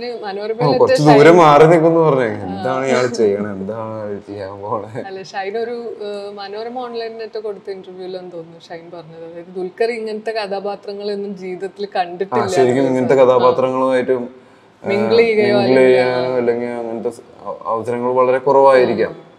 മനസ്സിലായോ? പക്ഷെ ഞാൻ എന്റെ ജീവിതത്തിലും നമ്മൾ നാട്ടിൻപുറങ്ങളിലാണെങ്കിലും നമ്മുടെ നാടുകളിലാണെങ്കിലും ഒരുപാട് ക്യാരക്ടേഴ്സുമായിട്ട് ഇങ്ങനെ നമ്മൾ മിങ്കിൾ ചെയ്തിട്ടുണ്ട്. കൂടുതലും കുറച്ചും കൂടി പ്രൈവറ്റ് ആയിട്ടുള്ള സ്പേസുകളിലായിരിക്കുമല്ലോ ഇത് ഉണ്ടാവുക. കൂടുതലായിട്ട് പുറത്തേക്ക് വരാനോ അല്ലെങ്കിൽ എന്തിന് നമ്മൾ പഠിക്കുന്ന സാധാരണ സ്കൂളും അവർ കുറച്ച് കൂടുതൽ ഫീസ് കൊടുത്ത് പഠിക്കുന്ന സ്കൂളും തമ്മിലുള്ള വ്യത്യാസങ്ങൾ ഉണ്ടാവുമല്ലോ. നമ്മൾ ഗവൺമെന്റ് സ്കൂളിൽ പഠിക്കുമ്പോൾ നമ്മൾ കാണുന്ന ക്യാരക്ടേഴ്സ് ഒരുപാട് ക്യാരക്ടേഴ്സ് ഉണ്ട്. അവിടെയും ക്യാരക്ടേഴ്സ് ഉണ്ട് പക്ഷെ ഭയങ്കര വ്യത്യാസങ്ങളുണ്ട്. അപ്പൊ ഈ കൂടുതലും ഇങ്ങനത്തെ ക്യാരക്ടേഴ്സ് നമുക്ക് ഇവിടെ കാണാൻ പറ്റും നാട്ടിൻ പുറം ഇപ്പൊ വളരെ ഇപ്പൊ പൊതുവേ കുറവാണ് അങ്ങനത്തെ ക്യാരക്ടേഴ്സ് അടിച്ച് പണ്ട് നമ്മുടെ എല്ലാ ജംഗ്ഷനിലും ഉണ്ടാവും എല്ലാവരുടെ ജംഗ്ഷനിലും ഉണ്ടാവും. രാവിലെ മുതൽ ആൾക്കാരെ തെറി വിളിച്ച് അലമ്പുണ്ടാക്കി രാത്രി എവിടെന്നെങ്കിലൊക്കെ അടി ഉണ്ടാക്കിയിട്ടൊക്കെയാണ് ഒരു സംബന്ധിച്ച് ഇങ്ങനത്തെ ഒരു ക്യാരക്ടറിനെ കാണുമ്പോഴുള്ള എയ്റ്റി ത്രീയിലാണ് ജനിച്ചത് എന്ന് പറഞ്ഞു. അപ്പൊ ഒരു ചൈൽഡ്ഹുഡ് സമയത്തൊക്കെയാണല്ലോ ഈ സുകുമാരക്കുറുപ്പിന്റെ എയ്റ്റി ഫോറിലാണ് നടക്കുന്നത്. എയ്റ്റി ഫോറിൽ പക്ഷെ എനിക്ക് ഓർമ്മയുണ്ടാവില്ല. പക്ഷെ എന്നാലും ഷൈൻ ഇങ്ങനെ പക്ഷെ ഞാനിപ്പോ മുപ്പത്തെട്ട് വർഷമായി. ഇതിന്റെ ഇടയിലെ എല്ലാ കാലഘട്ടങ്ങളിലും അതായത് റെഗുലർ ആയിട്ടുള്ള ഇന്റർവെല്ലുകൾ ഇന്റർവെൽസിൽ ഇതിനെ കുറിച്ച് ചർച്ചകൾ. എടുക്കും മാധ്യമങ്ങൾ ഈ കുസുമാരക്കുറിപ്പ് പിടികിട്ടാ പുള്ളി. ഇത്രയും കാലമായിട്ട് പോലീസിന് പിടിക്കാൻ പറ്റിയിട്ടില്ല. പോലീസിന് ഇതുവരെ എന്തുകൊണ്ട് പിടിക്കാൻ പറ്റിയില്ല? കുറുപ്പ് എവിടെയാണ്? ദുബായിലാണോ? അവിടെയാണ്? അങ്ങനത്തെ വാർത്തകളും ചർച്ചകളും. അപ്പൊ നമ്മൾ നമ്മുടെ അടിയുടെ അടുത്തും മമ്മിയുടെ അടുത്തും നമ്മുടെ ചുറ്റുമുള്ള ആളുകളുടെ അടുത്ത് സംസാരിക്കും. കുറുപ്പിന്റെ കഥാവരിൽ കഥ നിന്നൊക്കെ കുറെ കേൾക്കും. ഞാൻ ചാക്കോ എന്ന് പറഞ്ഞ ഒരാളെ പണ്ട് ഇങ്ങനെ സിനിമ റെപ്രസെന്റേറ്റീവ് ഒരാട്ടിൽ കാറിൽ കയറ്റി കൊന്നു കത്തിച്ചു കൊന്നു എന്നൊക്കെ പറയുന്ന കഥകളും. അങ്ങനെ ആ കേട്ട കഥകളൊക്കെയാണ് ആ സീക്വൻസിൽ മെയിനായിട്ട് വരുന്നത്. അതാണ് നമുക്ക് പെർഫോം ചെയ്യാനുണ്ടായിരുന്നത്. അപ്പോൾ ചെറുപ്പം മുതലേ കേൾക്കുന്ന കഥയാണ്. വളരെ സുപരിചിതനായ ഒരു ക്യാരക്ടറാണ് കുറുപ്പ് എന്ന് പറയുന്നത്. അപ്പൊ അത് ഒരുപാട് ഹെൽപ്പ് ചെയ്തിട്ടുണ്ടാവില്ലേ? അത് ഭയങ്കര എക്സൈറ്റഡ് ആയിരുന്നു നമ്മൾ. അങ്ങനത്തെ ഒരു കഥ അങ്ങനത്തെ ഒരു കേസ് നമ്മൾക്ക് ചെയ്യാൻ വേണ്ടി വരുന്നു. അന്ന് നമുക്ക് ഉറപ്പിനെ അറിയുള്ളൂ. ഭാസ്കര പിള്ളേനെയൊക്കെ നമ്മൾ ഇപ്പോഴാണ് ഭാസ്കര പിള്ളേനെയൊക്കെ പരിചയപ്പെട്ടു ഓ ഇങ്ങനെയൊക്കെയാണ് പരിപാടികൾ എന്നുള്ളത്. നമ്മൾക്ക് ഈ പടത്തിനെ കുറിച്ച് ഏറ്റവും കൂടുതൽ എക്സൈറ്റ് ചെയ്യിപ്പിച്ചിരുന്ന ഒരു കാര്യം എന്ന് പറഞ്ഞു കഴിഞ്ഞാൽ ഇതിനുശേഷം കുറിപ്പ് എവിടെ പോയി. എവിടെയാണ്? എങ്ങനെയാണ്? മരിച്ചോ? ജീവിച്ചോ? അതൊക്കെയാണ് നമ്മൾ എക്സൈറ്റ് ചെയ്യിപ്പിച്ചത് അപ്പൊ കഥ കേൾക്കുമ്പോൾ അതിന് കുറിപ്പ് ഇപ്പോൾ എവിടെയുണ്ട്? കുറിപ്പ് എങ്ങോട്ടാണ് പോയത്? നമ്മൾ പൊതുവെ പോലീസ് കുറിപ്പിനെയല്ലേ ഫോളോ ചെയ്യണം. കുറിപ്പിന്റെ പരിപാടി എന്ന് പറഞ്ഞാൽ പോലീസിനെ ഫോളോ ചെയ്യാന്നുള്ളത് ഒരാൾ നമ്മൾ ഈ ലോകത്ത് കണ്ടുപിടിക്കും എന്ന് ശബ്ദം ചെയ്ത് ഇറങ്ങിക്കഴിഞ്ഞാൽ കഴിഞ്ഞാൽ അവന്റെ കണ്ണിൽ പെടാതിരിക്കാൻ പറ്റിയ ഏറ്റവും സേഫ് ആയിട്ടുള്ള സ്പേസ് അയാളുടെ ബാക്കിലാണ് നമ്മൾ പണ്ട് സാറ്റടിച്ച് കളിക്കില്ലേ? അപ്പൊ എണ്ണണ ആളുടെ ബാക്കിൽ ചില മച്ചാന്മാര് നിൽക്കും ഒരു തരത്തിലും അവൻ എണ്ണി കഴിഞ്ഞിട്ട് ഇങ്ങനെയല്ല നോക്കുക? ബാക്കിലേക്ക് ഇപ്പൊ സോഷ്യൽ മീഡിയയിലൊക്കെ കുറിപ്പ് ഭയങ്കരമായിട്ട് ചർച്ചയാവുന്നുണ്ട് അതുപോലെ തന്നെ വാസിപ്പിള്ള എന്നുള്ള ക്യാരക്ടറും ആളുകൾ ഇപ്പോൾ സിനിമ ഗ്രൂപ്പിലാണെങ്കിലും പിന്നെ അല്ലാതെ ട്രോൾ പേജിലൊക്കെ ആണെങ്കിലും ഷൈനിന്റെ സിനിമയാണ് എന്നൊക്കെയുള്ള രീതിയിലും ഒക്കെ ഭയങ്കര രസകരമായിട്ടുള്ള റെസ്പോൺസ് ഒക്കെ ഇപ്പോൾ ഒരു ടു ഇയേഴ്സ് കഴിഞ്ഞിട്ടാണല്ലോ വീണ്ടും സിനിമ ഇങ്ങനെ ഓൺ ആവുന്നത്. അപ്പൊ ഇത്രയും ഒരു ഭയങ്കര മാസീവായിട്ടുള്ള ഒരു റെസ്പോൺസ് ഇപ്പൊ കുറെ കാലത്തിന് ശേഷമായിരിക്കും കിട്ടുന്നത്. അത് ഏത് രീതിയിൽ ആസ്വദിക്കുന്നത്? അതാണ് നമുക്ക് ഏറ്റവും ഇൻട്രസ്റ്റിംഗ് ആയിട്ടുള്ള ഏരിയ സിനിമ ചെയ്യുമ്പോൾ ഒരു ആക്ടറിനെ സംബന്ധിച്ച്. കാരണം ഒ ടി ടിയിൽ ഇറങ്ങിയാലും അത് ഇത്രയും ക്യുക്കായിട്ട് അല്ലെങ്കിൽ ഇത്രയും ഒരു ക്വാണ്ടിറ്റിയിൽ റെസ്പോൺസ് വരില്ല. ഇത്രയും അധികം റെസ്പോൺസ് ഒരുമിച്ച് വരില്ല. പിന്നെ തിയേറ്ററിൽ ഒരുമിച്ച് ഇരുന്ന് കണ്ട് രസിക്കുന്നതിന്റെ ആ രസം ഒ ടി ടിയിൽ കിട്ടില്ല. അത് തിയേറ്ററിൽ ഇരുന്ന് നമുക്ക് ക്ലാപ്സ് കിട്ടുമ്പോഴും ആ ക്ലാപ്സ് ആയിരുന്നു നമുക്ക് ഇത്രയും കാലം മിസ് മിസ്സായിരുന്നു ആ ചിരികളായിരുന്നു ഇത്രയും കാലം മിസ്സായിരുന്നു ആ ടെൻഷൻ ആ ഒരു സിറ്റുവേഷനിലെ ആൾക്കാർ ചില സീൻസ് വരുമ്പോൾ ഉണ്ടാവുന്ന ഒരു സൈലൻസ് ചില സീൻസ് വരുമ്പോൾ ഉണ്ടാവുന്ന ആ ചിരി ക്ലാപ്സ് അതൊക്കെയായിരുന്നു നമുക്ക് മിസ് ചെയ്തിരുന്നത്. ഇപ്പൊ ക്യാരക്ടറിനെ കുറിച്ചും കഥ സിനിമയെ കുറിച്ചും അഭിപ്രായങ്ങളും കാര്യങ്ങളൊക്കെ ഒരുപാട് പേര് എഴുതും അവർ സംസാരിക്കുമെങ്കിലും അത് റിയൽ ആയിട്ട് ആളുകളിൽ നിന്നുണ്ടാവുന്ന ആ റെസ്പോൺസ് ഉണ്ടല്ലോ. ആ റെസ്പോൺസ് ആയിരുന്നു മിസ് ചെയ്തിരുന്നത്. ഒരു കലാകാരൻ ഒരു ഏറ്റവും ഏറ്റവും കൂടുതൽ ആഗ്രഹിക്കുന്നത് ആ സംഭവമാണ്. പിന്നെ നമ്മൾ ചെയ്യുന്ന മൈന്യൂട്ടായിട്ടുള്ള മാനറസങ്ങളും ഡീറ്റെയിലിങ്ങും കണ്ണിന്റെ ആണെങ്കിലും ഫേസിന്റെ ആണെങ്കിലും കൈന്റെ എല്ലാം കൂടുതലും ബിഗ് ആയിട്ട് കാണാൻ പറ്റുന്നത്. കാണാൻ പറ്റും. അതും ഒരുപാട് കാലമായിട്ട് മിസ്സായി. ഇപ്പൊ തിയേറ്ററിൽ സിനിമ കണ്ടപ്പോ ശരിക്കും ഭയങ്കര ഒരു സന്തോഷം തോന്നിയിട്ടുണ്ട്. ആളുകളെല്ലാവരും തിയേറ്ററിലേക്ക് വരുന്നത് കാണുമ്പോൾ തന്നെ സന്തോഷമാണ്. കാരണം നമ്മുടെ ഒരു ഇൻഡസ്ട്രിയിൽ ഒരുപാട് നല്ല ചിത്രങ്ങൾ ഉണ്ടാവാനും ഉണ്ടായി ഉണ്ടാക്കി വെച്ചിട്ടുള്ളതുമായുള്ള പടങ്ങളൊക്കെ ഇറങ്ങണം. ഒ ടി ടി വഴി വളരെ ചുരുങ്ങിയ പടങ്ങളല്ലേ നമ്മളിലേക്ക് എത്തുന്നത്. അപ്പൊ ഈ പടങ്ങളൊക്കെ ആളുകളിലേക്ക് എത്തുമ്പോൾ ആളുകൾ വരും എന്നുള്ളത് നമുക്കൊരു വിശ്വാസമാണ്. ഒരുപാട് പ്രൊജക്റ്റുകൾ ഇതിനു ശേഷം ഓണായിട്ടുണ്ടാവും മനസ്സിലായ? കാരണം തിയേറ്ററിലേക്ക് ഇനി ആളുകൾ വരൂ. പണ്ടത്തെ പോലെ സിനിമ കാണാൻ ഒരുമിച്ച് സിനിമ കാണുമോ എന്നുള്ളതായിരുന്നു ഏറ്റവും വലിയ ഒരു ടെൻഷൻ സിനിമ അവസാനിക്കുന്നത് കുറിപ്പ് സുകുമാരക്കുറിപ്പ് കഴിഞ്ഞിപ്പോ ഒരു അലക്സാണ്ടർ എന്നുള്ള ഒരു ക്യാരക്ടർ അതായത് ഒരു സീക്വലിനുള്ള ഒരു സാധ്യത അത് സീക്വലിനുള്ള ഒരു സാധ്യതയ്ക്ക് അപ്പുറം. ഈ പോലീസുകാർ അന്വേഷിച്ച് നടക്കുന്നത് സുകുമാരക്കുറുപ്പിനെയാണ് അവിടെയാണ് ഈ ഇയാളുടെ ബ്രെയിൻ വർക്ക് ആവുന്നത്. ഇയാളുടെ ബ്രെയിൻ കണ്ണിങ് അങ്ങനത്തെ ഒരാൾ ലോകത്തില്ല അതായത് സുഖാമർപ്പ് എന്നാണ് ഇവിടെ കൊല്ലപ്പെടുന്നത്? അത് ഇവിടെ മാത്രം ആളുകളുടെ മുന്നിൽ പൊടിയിടാനുള്ള പരിപാടിയല്ല. ഇവിടെ ഇപ്പൊ സുകുമാരക്കുറുപ്പ് മരിച്ചു എന്ന് അയാൾക്ക് ഉണ്ടാക്കിയിട്ട് എന്തോരം നേട്ടമുണ്ട് ഈ ഒരു ചെറിയൊരു കേരളത്തിൽ. അങ്ങനത്തെ ഒരാളെ മരിച്ചു കഴിഞ്ഞാൽ വേറെ സ്ഥലങ്ങളിൽ ഒരുപാട് നേട്ടങ്ങളുണ്ട്. അതേ സെയിം മരിക്കുന്ന സമയത്ത് ഇയാൾ വേറൊരാളായി. അലക്സാണ്ടർ എന്ന് സുകുമാരക്കുറുപ്പ് എന്ന് അന്വേഷിച്ച് നടന്ന എവിടെന്നെങ്കിലും കിട്ടുമോ അതെ അതെ. അതാണ് അയാളുടെ ടെക്നിക്ക് മനസ്സിലായ? അപ്പൊ അയാൾ അറിയുന്ന ആൾക്കാരാണെങ്കിൽ കൂടി ഈ ഫോട്ടോ സുകുമാരക്കുറുപ്പ് സുകുമാരക്കുറുപ്പ് എന്ന് പറഞ്ഞ ഒരാളില്ല അത്. അയാൾക്ക് അലക്സാണ്ടറിന്റെ. പക്ഷെ ഇല്ല. ഒരാളില്ല അലക്സാണ്ടർ എന്നുള്ള പേര് എടുത്തു അയാൾ. അന്ന് തന്നെ ജനിച്ചു അലക്സാണ്ടർ എന്ന് പറഞ്ഞു. അതാ ഒരു സീനിൽ പറയണ്ടല്ലോ? ഗോപികൃഷ്ണന് ഗോപികൃഷ്ണന് സുകുമാരക്കുറിപ്പ് വേറൊരു ജനനം കൂടി ആവാണ് അപ്പൊ വേറൊരു ആളായി മാറി. അപ്പൊ കുമാരക്കുറിപ്പിനെ അന്വേഷിച്ച് നടന്നുകൊണ്ട് ഒരു കാര്യമില്ല ആ പേരെന്താന്നുള്ളത് കണ്ടുപിടിക്കാനും പറ്റില്ല. മനസ്സിലായ? കിട്ടില്ലല്ലോ എവിടെയും നോക്കിക്കഴിഞ്ഞാ. അപ്പൊ ഇയാളെ കണ്ടിട്ടുള്ള ആൾക്കാരാണെങ്കിൽ അന്വേഷിക്കുമ്പോ അല്ല ആ പേരറിയാതെ ഇങ്ങനെ അന്വേഷിക്കും. കുമാരക്കുറിപ്പ് കൊണ്ടല്ലേ അന്വേഷിക്കാനും പറ്റുള്ളൂ.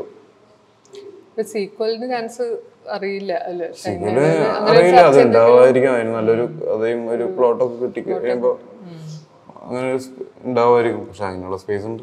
പ്രേക്ഷകർ പ്രതീക്ഷിക്കുന്നുണ്ടെന്ന് തോന്നുന്നു. ആ രീതിയിലുള്ള ചർച്ചയൊക്കെ ഉണ്ടാവും. സിനിമ റിലീസ് ചെയ്തതിന് ശേഷം തിയേറ്റർ ഉടമകളുടെ ഭാഗത്തു നിന്ന് വന്ന ഒരു സ്റ്റേറ്റ്മെന്റ് ആയിരുന്നു. മോഹൻലാലിന്റെ മോഹൻലാലിന് രാജാവിന്റെ മകൻ പോലെയും അതുപോലെ തന്നെ മമ്മൂട്ടിയുടെ മമ്മൂട്ടിയുടെ ന്യൂഡൽഹിയൊക്കെ പോലെ തന്നെ. ദുൽഖറിനെ സൂപ്പർ സ്റ്റാർഡത്തിലേക്ക് കൊണ്ടുപോകുന്ന ഒരു ആദ്യത്തെ പടിയാണ് കുറുപ്പ് എന്നുള്ളത് ആ ഒരു സ്റ്റേറ്റ്മെന്റിനെ കുറിച്ച് എന്താണ്? ദുൽഖറിന്റെ ഏത് പടം ഇറങ്ങുമ്പോഴാണ് ഇവിടെ ക്രൗഡ് വരാത്തത്? തിയേറ്റർ റൂമുകൾ കുറച്ച് ബാക്കിലേക്ക് ശ്രദ്ധിച്ചു കഴിഞ്ഞാൽ അല്ലെങ്കിൽ ഓർക്ക് മനസ്സിലാവും. സെക്കൻഡ് ഷോ മുതൽ സെക്കൻഡ് ഷോ അത്യാവശ്യം ദിവസം ഓടിയ പടങ്ങളല്ലേ? ഒരു പുതിയൊരാളുടെ പടം പുതിയ ഡയറക്ടറുടെ പടം പുതിയ ഫുൾ ടീമിന്റെ പടം. എന്നിട്ട് അത്യാവശ്യത്തിന് ദിവസം തിയേറ്റേഴ്സിൽ ഓടി. അതിനുശേഷം വന്ന് എല്ലാ കണ്ട പടത്തിനും അത്യാവശ്യം നല്ല ഇനീഷ്യൽ തന്നെ ഉണ്ടായിട്ടുണ്ട്. അതിൽ സ്വാഭാവികമായിട്ടും കുറിപ്പ് ഉൾക്കണ്ട ഏറ്റവും വലിയ ബഡ്ജറ്റ് മൂവിയാണ് പിന്നെ ഇങ്ങനെ ഒരു സ്പേസും കൂടി വരുമ്പോൾ ആളുകൾ എന്തായാലും വരും. ദുൽഖർ എന്ന് പറയുന്ന താരം ഓൾറെഡി ഉണ്ടായിട്ടുള്ളതാണ്. ആ താരത്തിനെയാണ് നമ്മൾ ഉപയോഗിച്ചുകൊണ്ടിരിക്കുന്നത് ഓരോ പടത്തിലും. അല്ലെങ്കിൽ ആ താരത്തിനെ കാണാനാണ് ആളുകൾ വരുന്നത്. ഷൈനിന്റെ ഒരു ക്യാരക്ടർ സാധനങ്ങൾ എടുത്തു നോക്കിയാൽ ഇഷ്ക് മുതൽ ഉള്ള ഒരു ക്യാരക്ടർ പിന്നെ നമ്മൾ നോക്കുമ്പോൾ കൂടുതലും നെഗറ്റീവ് ഷെയ്ഡ്സ് ആണ് അതിനുശേഷം ഷൈൻ ചെയ്തിട്ടുള്ളത്. പിന്നെ അതല്ലാതെ ചെയ്ത കഥാപാത്രങ്ങളാണെങ്കിൽ ഇപ്പോൾ പെട്ടെന്ന് ദേഷ്യം വരുന്ന ആ രീതിയിലുള്ള ഒരു ക്യാരക്ടേഴ്സാണ് കൂടുതൽ പോർട്രേ ചെയ്തിട്ടുള്ളത് സിനിമകളിലൊക്കെ അത് അങ്ങനെ ചൂസ് ചെയ്യുന്നതാണോ? അതോ അല്ല അങ്ങനെ വരുന്നതാണ് അല്ലാതെ ഇപ്പോ നമുക്ക് ആക്ച്വലി വേസലിന്റെ ഗോതയിൽ ചെയ്ത ഒരു ക്യാരക്ടർ ഉണ്ടല്ലോ. അങ്ങനത്തെ ആ ഒരു എക്സ്ട്രീം ലെവൽ ക്യാരക്ടേഴ്സ് ഇത് ചെയ്യണമെന്ന് ആഗ്രഹമില്ല. അങ്ങനത്തെ വരാത്തതാണോ? അങ്ങനത്തെ വരുന്ന സമയങ്ങളിൽ നമ്മൾ അങ്ങനത്തെ ചെയ്യാറുണ്ട്. പടി എന്ന് പറഞ്ഞ പടത്തിൽ ഭയങ്കര ഇന്നസെന്റ് ആയിട്ടുള്ള ഒരു പയ്യന്റെ ക്യാരക്ടറാണ് ഒരു പത്ത് മുപ്പത് വയസ്സായ ഇന്നസെന്റ് ആയിട്ടുള്ള ഒരു കുറച്ച് ഫണ്ണി ആയിട്ടുള്ള ക്യാരക്ടേഴ്സും സിറ്റുവേഷൻസും ഒക്കെ ഉള്ള പടമാണ് ഇപ്പം ഇതിഹാസമായാലും ഫണ്ണും പരിപാടികളൊക്കെ തന്നെയാണ് ചെയ്തിട്ടുള്ളത്. പിന്നെ ഗോതയിലും ആ ചെറിയൊരു പോർഷൻ ചെറിയ ഹ്യൂമർ പരിപാടികൾ പിന്നെ ബിനുവിന്റെ രണ്ടാമത്തെ പടം മറ്റേ സ്റ്റൈലിൽ അങ്ങനത്തെ ചെറിയൊരു എപ്പിസോഡ് ചെയ്തിട്ടുണ്ട്. ഒരൊറ്റ സീനിലുള്ള ഹ്യൂമർ പരിപാടികൾ ഹ്യൂമർ പരിപാടികൾ എന്താണെന്ന് വെച്ച് കഴിഞ്ഞാൽ നമ്മളിപ്പോൾ ഓൾറെഡി ദിലീപ് ഏട്ടൻ ആ, ഒരു ടീം ചെയ്തു വെച്ചിരിക്കുന്ന ഹ്യൂമറിനെ ബ്രേക്ക് ചെയ്യണം ഒരു ഹ്യൂമർ വന്നാലേ വർക്ക് ആവുള്ളൂ. ഇപ്പോൾ നിവിനും അജുവും ഒക്കെ നല്ല കോംബോ വർക്ക് ചെയ്യാറുണ്ട് ചില പടങ്ങളിൽ. ഇപ്പോൾ ലവ് തമ്മിലൊക്കെ അവരുടെ ഹ്യൂമറും പരിപാടികളും സിറ്റുവേഷനിൽ അങ്ങനെ ഹ്യൂമർ വരാതെ നമ്മൾ ഹ്യൂമർ വെറുതെ സ്കിറ്റ് ചെയ്തിട്ട് വർക്ക് ആവില്ല ഇനി. അതായത് മഹേഷിന്റെ പ്രതിമ പ്രതികാരത്തിലൊക്കെ ഉള്ള പോലത്തെ ഹ്യൂമേഴ്സ് ഇല്ലേ? അങ്ങനെ ഉണ്ടായി വരുന്ന സിറ്റുവേഷനിൽ അങ്ങനത്തെ ഹ്യൂമേഴ്സ് ആണ് കൂടുതൽ വർക്കാവുള്ളൂ ഇനി. കാരണം മറ്റേ നമ്മൾ ഒരുപാട് കണ്ടല്ലോ. ബേസലിന്റെ ഗോതയിലെ ബേസിന്റെ സിനിമയിലും നന്നായി ഹ്യൂമർ ഉണ്ടാവുന്ന ഒരു സിനിമയാണ്. ആ ഒരു ക്യാരക്ടർ പിന്നെ ഭയങ്കര രജിസ്റ്റർ ആയി പോയിട്ടുള്ള ഒരു കാര്യം അതായത് ഷൈന് അങ്ങനെ ഒരു പെട്ടെന്ന് ഇങ്ങനെ ആ ഒരു ഇങ്ങനെ ഇറങ്ങി വരുന്നത്. ജസ്റ്റ് വന്നു പോകുന്നേ ഉള്ളൂ. പക്ഷെ എന്നാലും ഭയങ്കരമായിട്ട് രജിസ്റ്റർ ആയിട്ടുള്ള ഒരു ക്യാരക്ടറാണ് അത് ഓൾറെഡി കിഡിലിൻ ഫിറോസ് എന്ന് പറഞ്ഞൊരു ക്യാരക്ടർ അങ്ങനെ ആളുകളുടെ ഇടയിൽ പോപ്പുലർ ആണ്. റേഡിയോ ജോക്കി അല്ലേ. പക്ഷെ അത്തരം കഥാപാത്രങ്ങൾ ചെയ്യുമ്പോൾ ഒരു അങ്ങനത്തെ ക്യാരക്ടേഴ്സും ഇപ്പൊ ഈ ബാസിബുള്ള പോലത്തെ ക്യാരക്ടേഴ്സും ഇതിൽ ഏതാണ് കൂടുതൽ ചലഞ്ചിങ് ചലഞ്ചിങ് മറ്റേ കിഡിലിൻ ഫിറോസ് പോലത്തെ ക്യാരക്ടേഴ്സ് ചെയ്യാനാണ്. കാരണം ഹ്യൂമർ ചെയ്യുന്ന സമയത്ത് നമ്മൾ ആദ്യത്തെ പ്രാവശ്യമൊക്കെ ആൾക്കാർ ഇൻട്രസ്റ്റിംഗ് ആയിട്ട് ഇരിക്കുമായിരിക്കും ചിലപ്പോൾ ആറ് ഏഴും ടേക്ക് ഒക്കെ ആകുമ്പോൾ ആ ഇൻട്രസ്റ്റ് ഉണ്ടാവില്ല. പക്ഷെ നമ്മൾ അപ്പോഴും ആ ഇൻട്രസ്റ്റിൽ നിന്നുകൊണ്ട് തന്നെ പ്ലേ ചെയ്യാന്ന് പറയുന്നത് ചില സമയങ്ങളിൽ നമ്മൾ നമ്മളുടേതായിട്ടുള്ള പേഴ്സണൽ ആയിട്ടുള്ള ഒരുപാട് പ്രശ്നങ്ങൾ ഇരിക്കുന്ന സമയമായിരിക്കും. നമ്മൾ ഓൺ ആയിരിക്കുന്ന സമയം ഓഫ് ആയിരിക്കുന്ന സമയങ്ങളും ഉണ്ടല്ലോ മനുഷ്യർക്ക്. അപ്പൊ ഓൺ ആയിരിക്കുന്ന സമയത്താണെങ്കിൽ സുഖ. ഓഫ് ആയിട്ടിരിക്കുന്ന സമയത്താണെങ്കിൽ കുറച്ച് ബുദ്ധിമുട്ടാണ് അങ്ങനത്തെ. ഈ നെഗറ്റീവ് ഷെയ്ഡ് ആണെങ്കിൽ ഓഫ് ആയിട്ടിരിക്കുന്ന സമയത്തും ചെയ്യാം. ഓൺ ആയിട്ടിരിക്കുന്ന സമയത്തും ചെയ്യാം. ഓഫ് ആയിട്ടിരിക്കുന്ന സമയത്ത് ചിലപ്പോൾ കുറച്ച് ഇന്റൻസ് കൂടുതലായിരിക്കും. അല്ലെങ്കിൽ ആ ഉണ്ടാവുന്ന ദേഷ്യവും നമ്മൾ അടക്കി വെച്ചിരിക്കുന്ന സാധനങ്ങളൊക്കെ നമുക്ക് അവിടെ പുറത്ത് വരാം. ഓണായിരിക്കുന്ന സമയത്ത് ആ രീതിയിലും ഓണായിട്ട് തന്നെ ചെയ്യാൻ മതി. മറ്റേതിന് പക്ഷെ ഒരു കുറച്ച് ഓണായിട്ടിരിക്കുന്ന സിറ്റുവേഷൻ ഉണ്ടാവണം. അല്ലെങ്കിൽ ആ സിറ്റുവേഷൻ ആക്കിക്കൊണ്ടിരിക്കണം. അല്ലെങ്കിൽ അതിനു വേണ്ടി ട്രൈ ചെയ്തുകൊണ്ടിരിക്കണം. കാരണം അതിന്റെ ആ ടൈമിങ് വളരെ നാച്ചുറൽ ആയിട്ട് വന്നില്ലെങ്കിൽ ഹ്യൂമർ വർക്കാവില്ല അഭിനയിക്കാൻ പറ്റില്ലല്ലോ അത്. ബാക്കിയെല്ലാം അഭിനയിക്കാം. കരച്ചിലാണെങ്കിലും ദേഷ്യമാണെങ്കിലും ഒക്കെ അഭിനയിക്കാമല്ലോ. ഇതാ അഭിനയിക്കാൻ പറ്റില്ല. ഇത് ആ ടൈമിങ് കറക്റ്റ് ആയിട്ട് വരണം. അപ്പൊ അടിയിലുള്ള ക്യാരക്ടർ ഇതുവരെ ചെയ്തതിൽ നിന്ന് ഇപ്പൊ ഈ ഒരു അടുത്ത കാലത്ത് ചെയ്ത കഥാപാത്രങ്ങളിൽ നിന്ന് വളരെ ഡിഫറെന്റ് ആയിട്ടുള്ളതാണ്. ഡിഫറെന്റ് ആന്ന് പറഞ്ഞു കഴിഞ്ഞാൽ സിറ്റുവേഷൻസ് കുറച്ച് ഡിഫറെന്റ് ആണ്. കുറച്ച് ആണ്. അല്ലാതെ ഈ പെട്ടെന്ന് പൊട്ടിത്തെറിക്കുന്ന അങ്ങനത്തെ ക്യാരക്ടർ അല്ല കുറച്ച് ഇന്നസെന്റ് ആണ് അല്ല കുറച്ച് അല്ലാത്ത കല്യാണം കഴിക്കാൻ നിൽക്കുന്ന ചെറുപ്പക്കാരുണ്ടല്ലോ. ഒന്നും ഇതിനെ പറ്റി അറിയാതെ വന്ന് എടുത്ത് ചാടുന്ന ആൾക്കാര്. അതിന്റെ റിലീസും കാര്യങ്ങളൊക്കെ അത് ഇതിനോട് കഴിഞ്ഞ് അത് ദുൽഖർ പ്രൊഡക്ഷൻ ആണ് പ്രൊഡ്യൂസ് ചെയ്തുള്ളൂ അപ്പൊ ഇതിന് ശേഷം അത് ഒക്കെ റിലീസിന്റെ കാര്യങ്ങൾ വരും. നിമിഷനാണല്ലോ അല്ലേ അതിന്റെ ഇത് ചെയ്ത് ക്യാമറ ക്യാമറ നിമിഷമല്ല. ഫായി എന്ന് പറഞ്ഞിട്ട്. നമ്മൾ ജാവ ഒക്കെ ചെയ്ത ക്യാമറ. ഡയറക്ടർ. അഹാനയാണ്. ആ- ഒരു കോമ്പിനേഷൻ എങ്ങനെയായിരുന്നു? എനിക്ക് ആദ്യമേ ആന ഇതെങ്ങനെ വർക്കാവും? ഞാൻ ഇങ്ങനത്തെ ഒരു അഹാന അങ്ങനത്തെ ഒരു ചെറിയൊരു കുട്ടി. പക്ഷെ അത് ഭയങ്കര ഓക്കെ ആയിട്ട് പോയി. രണ്ടുപേരും രണ്ട് തരത്തിലുള്ള ആൾക്കാരായതുകൊണ്ട് ആന ഇരുന്ന് സംസാരിച്ചോളും. പക്ഷേ ആനയുടെ സംസാരം കേൾക്കുന്ന സമയത്ത് നമുക്ക് ചിലപ്പോൾ തോന്നും "ഓ, ഇത് കുറച്ച് ഞാൻ ഇപ്പോഴും പറയും, തള്ളുന്നതാണോ എന്ന് ചില സംശയം പക്ഷെ അത് നാച്ചുറലി ഈ സോഷ്യൽ മീഡിയ ഇൻഫ്ലുവൻസർ കൂടിയാണല്ലോ. യൂട്യൂബ് ചാനൽ അപ്പൊ എന്ത് പറഞ്ഞാലും അതിനെ കീറി മുറിക്കാനായിട്ട് ആൾക്കാർ ഇരിക്കുകയാണ് പക്ഷെ ആക്ച്വലി അത്യാവശ്യം എഡ്യൂക്കേറ്റഡും തിങ്ക് ചെയ്യുന്നൊക്കെ ഒരു കുട്ടിയാണ്. ഷൈൻ സിനിമയിലേക്ക് അഭിനയിക്കാനായിട്ട് ആഗ്രഹം കൊണ്ടുവന്ന ആളാണ്. അതിനുവേണ്ടി അസിസ്റ്റന്റ് ഡയറക്ടറൊക്കെ ആയിട്ടുള്ള കഥയൊക്കെ ഞാൻ കേട്ടിട്ടുണ്ട്. പിന്നെ ഗദാമ എന്നുള്ള സിനിമയിലാണ് ഫസ്റ്റ് മെയിൻ ക്യാരക്ടറായിട്ടൊരു റോൾ ചെയ്യുന്നത്. അതിനു മുന്നേ നമ്മളിൽ ക്യാമറയുടെ മുന്നിൽ അപ്പോൾ അതിനുശേഷം ഇപ്പോൾ ഗദ്ദാമ എന്നുള്ളത് അഭിനയ ഒരു നടന്റെ ജേർണി സ്റ്റാർട്ട് ചെയ്യുന്നത് ഗദ്ദാമയിൽ നിന്ന്. പക്ഷെ അതിന്റെ മുൻപ് തന്നെ ഒരുപാട് സിനിമകളിൽ ഇപ്പോൾ കമൽ സാറിന്റെ കൂടെയൊക്കെ ആയിട്ടൊക്കെ അസിസ്റ്റന്റ് ആയിട്ടും അസോസിയേറ്റ് ഡയറക്ടറായിട്ടും ഒക്കെ പ്രവർത്തിച്ചിട്ടുണ്ട് സിനിമകളിൽ ഈ സിനിമ ഈ മലയാള സിനിമയുടെ ഒരു വളർച്ച പിന്നെ അതുപോലെ മാറ്റമൊക്കെ വളരെ അടുത്തറിഞ്ഞിട്ടുള്ള ഒരു വ്യക്തി കൂടിയാണല്ലോ. ആ ഒരു ജേർണിയെ കുറിച്ചൊന്ന് പറയുമോ ഞാൻ വരുന്ന സമയത്ത് മലയാളത്തിൽ സിനിമ ഷൂട്ട് ചെയ്യുന്നതും ഓരോ കാലഘട്ടത്തിലും വ്യത്യാസങ്ങളുണ്ട് സിനിമയ്ക്ക്. അതിന്റെ ടെക് എടുക്കുന്ന രീതിക്ക്. എടുക്കുന്ന രീതിയിലുള്ള വ്യത്യാസങ്ങളാണ് നമ്മൾ കണ്ടുകൊണ്ടിരിക്കുന്നത് ഈ ഫ്രഷ്നെസ് ഫ്രഷ്നെസ് എന്ന് പറയുന്നത്. അപ്പോൾ പുതിയ ആക്ടേഴ്സ് ഉണ്ടാവുന്നതും ഈ ഒരു കാലഘട്ടത്തിലാണ് ഈ ടെക്നിക്ക് മാറുമ്പോൾ അല്ലെങ്കിൽ എടുക്കുന്ന രീതി മാറുമ്പോൾ പുതിയ ഒരുപാട് ആക്ടേഴ്സ് ഉണ്ടാവും. നമ്മൾ ശ്രദ്ധിച്ചു കഴിഞ്ഞാൽ തന്നെ അറിയാം. ഒരു കുറച്ച് ഒരു കൂട്ടം ആക്ടേഴ്സ് വന്നു കഴിഞ്ഞാൽ പിന്നെ ഒരുപാട് കാലം അവരെങ്ങനെ ഇങ്ങനെ ഇങ്ങനെ അവർ മാത്രമേ ഉണ്ടാവുള്ളൂ അല്ലേ? പുതിയൊരാൾ പോലും വരില്ല. പക്ഷേ അതിന് ഒരു പോയിന്റ് കഴിയുമ്പോൾ പുതിയ ആക്ടേഴ്സ് വന്നു തുടങ്ങും. പിന്നെ ഫുൾ പുതിയ ആക്ടേഴ്സ് ആവും അല്ലേ? അത് അവിടെ ചെറുതായിട്ട് അതിന്റെ എടുക്കുന്ന രീതി മാറുന്നു. പണ്ട് നമ്മളെല്ലാം മുറിച്ച് മുറിച്ച് വേണ്ട സാധനങ്ങൾ മാത്രം പെർഫെക്റ്റ് ആ സാധനം മാത്രം സ്റ്റാർട്ടിങ് കണ്ടിന്യൂറ്റി ആൻഡ് കണ്ടിന്യൂറ്റി ഒക്കെ നോക്കി എക്സാക്ട് നമ്മളിപ്പോൾ ഇവിടെ ഇരുന്നിട്ട് ഇങ്ങനെ നോക്കുന്ന സാധനം മാത്രം എടുക്കും. മനസ്സിലായ? പിന്നെ ഇവിടുന്ന് എഴുന്നേക്കുന്നത് വേറൊരു ഷോട്ട് വെച്ചിട്ട് എടുക്കും. ഇപ്പൊ ആ രീതിയിൽ നിന്ന് വ്യത്യാസം വന്നു. ഷൂട്ട് ചെയ്യുന്ന രീതിയിൽ. അതൊരു പ്ലേ പോലെ എടുക്കാൻ തുടങ്ങി. ഞാനിപ്പോൾ ഇവിടെ ഇങ്ങോട്ട് നടന്നു വരുന്നു ഇവിടെ ഇരിക്കുന്നു സംസാരിക്കുന്നു എഴുന്നേറ്റ് പോകുമ്പോൾ ചിലപ്പോൾ ഒറ്റ ടേക്കിലെടുക്കും അത് വളരെയധികം അഭിനയ രീതിയിലും രീതിയിലും വ്യത്യാസം വരും. അപ്പോൾ പുതിയ ആക്ടേഴ്സ് ഉണ്ടാവും. അപ്പോൾ ഏതൊരാളും വന്നിരുന്ന് ചെയ്ത് പോകുമ്പോൾ അത് കട്ട് ചെയ്തൊക്കെ ഇടുമ്പോൾ അയാൾ അഭിനയിച്ചതുപോലെ ഇരിക്കും.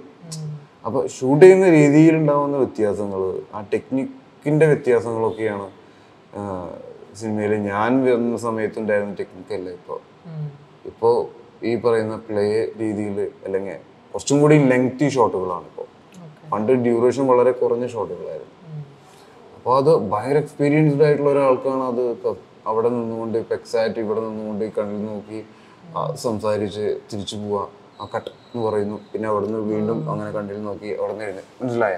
എല്ലാത്തിനെയും ബ്രേക്ക് ചെയ്ത് ബ്രേക്ക് ചെയ്ത് ബ്രേക്ക് ചെയ്ത്. കണ്ടിന്യൂറ്റി നോക്കി നോക്കി അഭിനയിക്കാം. ഇന്നിപ്പോൾ അത് ഒരേ ഇതിൽ ഒന്ന് ചെയ്ത് അങ്ങോട്ട് പോവുക അതിനെ വീണ്ടും ഒന്നും കൂടി ചെയ്യുന്നു പ്ലേ അതേ ഫുൾ ലെങ്ത്തിൽ അതിനെ ക്യാമറ ഷൂട്ട് ചെയ്യുന്ന രീതിയിൽ ആംഗിളുകൾ മാറ്റി ഷൂട്ട് ചെയ്ത് അതിനെ കട്ട് ചെയ്ത് ഇടുമ്പോൾ ഭയങ്കര നാച്ചുറൽ ആയിട്ടിരിക്കും. അതൊരു രീതിയാണ്. ഇതിൽ നിന്ന് വ്യത്യാസം വരും. അപ്പോൾ ആ വ്യത്യാസം വ്യത്യാസം ഈ രണ്ട് ഈ ഒരു ചേഞ്ച് ഉണ്ടായിട്ടുണ്ട്. ഞാൻ വന്ന സമയത്തിൽ നിന്ന് രണ്ടായിരത്തി രണ്ടിൽ നിന്ന് രണ്ടായിരത്തി ഇരുപത്തൊന്നിലെത്തുമ്പോൾ ആ ഒരു ചേഞ്ചസ് ഉണ്ടായിട്ടുണ്ട്. ആ ചേഞ്ചസിന്റെ ഭാഗമായിട്ട് ഒരുപാട് ആക്ടേഴ്സ് പുതിയത് വന്നു പുതിയ സ്റ്റൈൽ വന്നു അഭിനയത്തിന്. അതെല്ലാ കാലഘട്ടങ്ങളിലും ആ അഭിനയ രീതിക്ക് ഇപ്പൊ നസീറും സത്യൻ മാഷും ആ കാലഘട്ട ജയനും ഒക്കെ ഉണ്ടായിരുന്ന ആ ഒരു രീതിയിലല്ലല്ലോ പിന്നീട് വന്ന സുകുമാരനും സോമനും നിതീഷൊക്കെ രതീഷൊക്കെ അഭിനയിക്കുമ്പോഴേക്കും കുറച്ചും കൂടി നാച്ചുറൽ കുറച്ചും കൂടി റിയൽ ആയി തുടങ്ങി അല്ലേ? നാച്ചുറൽ ആയി. നമ്മൾക്ക് അഭിനയ രീതി. അത് കഴിഞ്ഞ് മമ്മൂട്ടി മോലാലും വന്നപ്പോൾ കുറച്ചും കൂടി നാച്ചുറൽ ആയി. പിന്നെ അത് കഴിഞ്ഞ് ഫഹദ് വരുമ്പോൾ വീണ്ടും നാച്ചുറൽ ആവും മനസ്സിലായ? അപ്പൊ ഈ ആദ്യം അഭിനയിച്ചവര് മോശമായിട്ട് അഭിനയിച്ചു എന്ന് പറയാൻ പറ്റില്ല. അത് ആ- സമയത്ത് അങ്ങനെ ചെയ്യാൻ പറ്റുള്ളൂ. അത് ആ ടെക്നിക്കിൻ അതേപോലെയാണ് ആ ടെക്നിക്ക്. ആ സ്ഥലത്ത് നമുക്ക് പെട്ടെന്ന് അവിടെ ഒരു ഫാസിൽ ഉണ്ടാവട്ടെ എന്ന് പറഞ്ഞ് സംഭവിക്കില്ല. അവിടെ ഒരു റണ്ണസീറ ഉണ്ടാവും. അത് ഇവോൾവ് ചെയ്ത് ഇവോൾവ് ചെയ്തിട്ട് ഇങ്ങോട്ട് എത്തുള്ളൂ. അത് ആ ടെക്നിക്ക് മാറുന്നതിനനുസരിച്ചാണ് സംഭവം മാറുന്നത്. ഈ ഒരു കാലഘട്ടത്തിൽ ഓഡിയൻസിന്റെ ഒരു ആസ്വാദന രീതിയിൽ ചേഞ്ചസ് വന്നതായി തോന്നിയിട്ടുണ്ടോ. എത്രത്തോളം ഓഡിയൻസിന്റെ ആസ്വാദന രീതിയിൽ സ്വാഭാവികമായിട്ട് ചേഞ്ചസ് വരുന്നില്ല. വരുന്നില്ല ഇല്ല വരുന്നില്ല. അവർ വരിക എന്ന് പറഞ്ഞാൽ ആസ്വദിക്കുക എന്ന് പറയുന്ന സാധനം ഒരിക്കലും മാറുന്നില്ലല്ലോ.